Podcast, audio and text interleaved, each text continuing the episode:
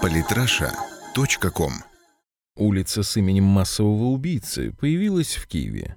Святослав Князев. Глубина морального падения киевских властей продолжает шокировать. От героизации Шухевича и Бандеры на Украине перешли к увековечиванию памяти видного полицая, всю войну верой и правдой прослужившего Гитлеру и участвовавшего в организации убийств миллионов людей.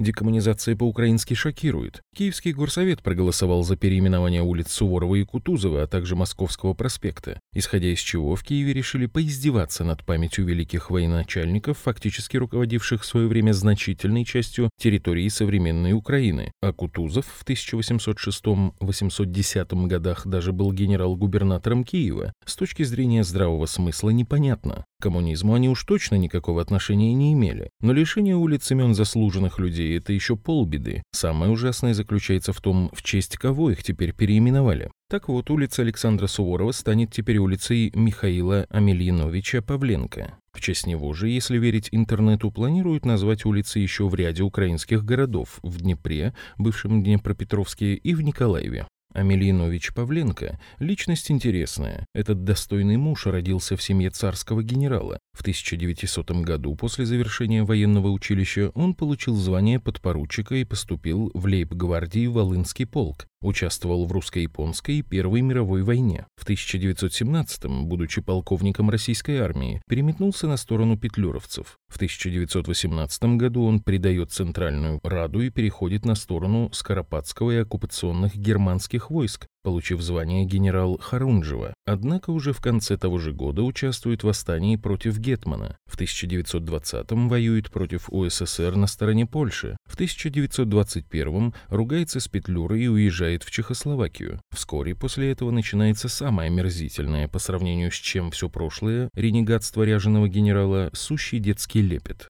Амельянович Павленко через некоторое время становится активным деятелем так называемого украинского народного казачьего движения, или иначе украинского вольного казачества, организации с первых дней нахождения у власти в Германии Адольфа Гитлера, горячо его поддерживающей. Далее бывший царский полковник обращается вместе с группой коллег непосредственно к Адольфу Гитлеру с предложением создать для нацистов украинскую военную структуру. И в разгар войны с 1942 по 1944 годы Амелинович Павленко лично возглавляет УВК. Разного рода ультраправых коллаборационистских организаций в те годы существовало очень много. Что же такого особо страшного было в этом вольном казачестве? А то, что именно украинское вольное казачество занималось формированием на территории Украины батальонов шуцманшафта, охранных карательных подразделений, бывших сначала в составе вспомогательной полиции Третьего Рейха, а затем переведенных непосредственно в состав СД и СС. Впрочем, формальная иерархия шуцманшафта – это не самое важное. Важно то, что с первых дней войны они были подчинены ведомству Генриха Гиммлера и выступали исполнителями большинства самых чудовищных преступлений нацистов на территории Украины и Белоруссии.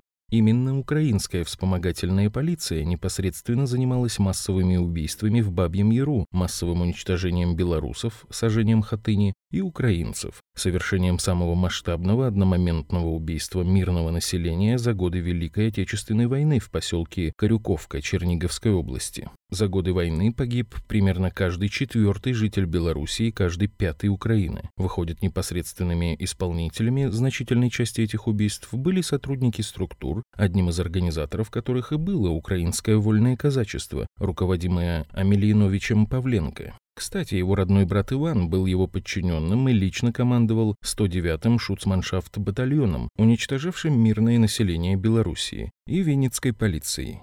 В 1944 году Амелинович Павленко руководит деятельностью дивизии СС «Галичина» и созданием под эгидой Розенберга в интересах гитлеровцев в 1945 году на ее базе УНА-УНК – Украинской национальной армии Украинского национального комитета. Параллельно Амелинович Павленко в 1944 году пытался создать совместную эсэсовскую казачью дивизию с другим известным коллаборационистом Андреем Шкуро, который два с половиной года спустя будет повешен в Москве. А Милиновичу Павленко повезло больше, чем его дружку. Он сумел остаться на Западе и умер в 1952 году в Париже, потрудившись до этого в американской мюнхенской разведшколе, готовившей кадры для борьбы с Советским Союзом. Понятно, что работа на американскую разведку и служба под руководством Петлюры на Украине сегодня откровенно в тренде. Но как быть со службой Гитлеру и руководством карательными операциями СС против мирного населения Украины и Белоруссии? Получается, Киев все же признает себя идейным правопреемником Третьего Рейха. Другого объяснения происходящему просто нет. Но раз так, то кровь миллионов людей, в убийстве которых принимал деятельное участие новый герой Украины ради победы Гитлера, рано или поздно призовет к ответу каждого, кто пытается реабилитировать нацистов.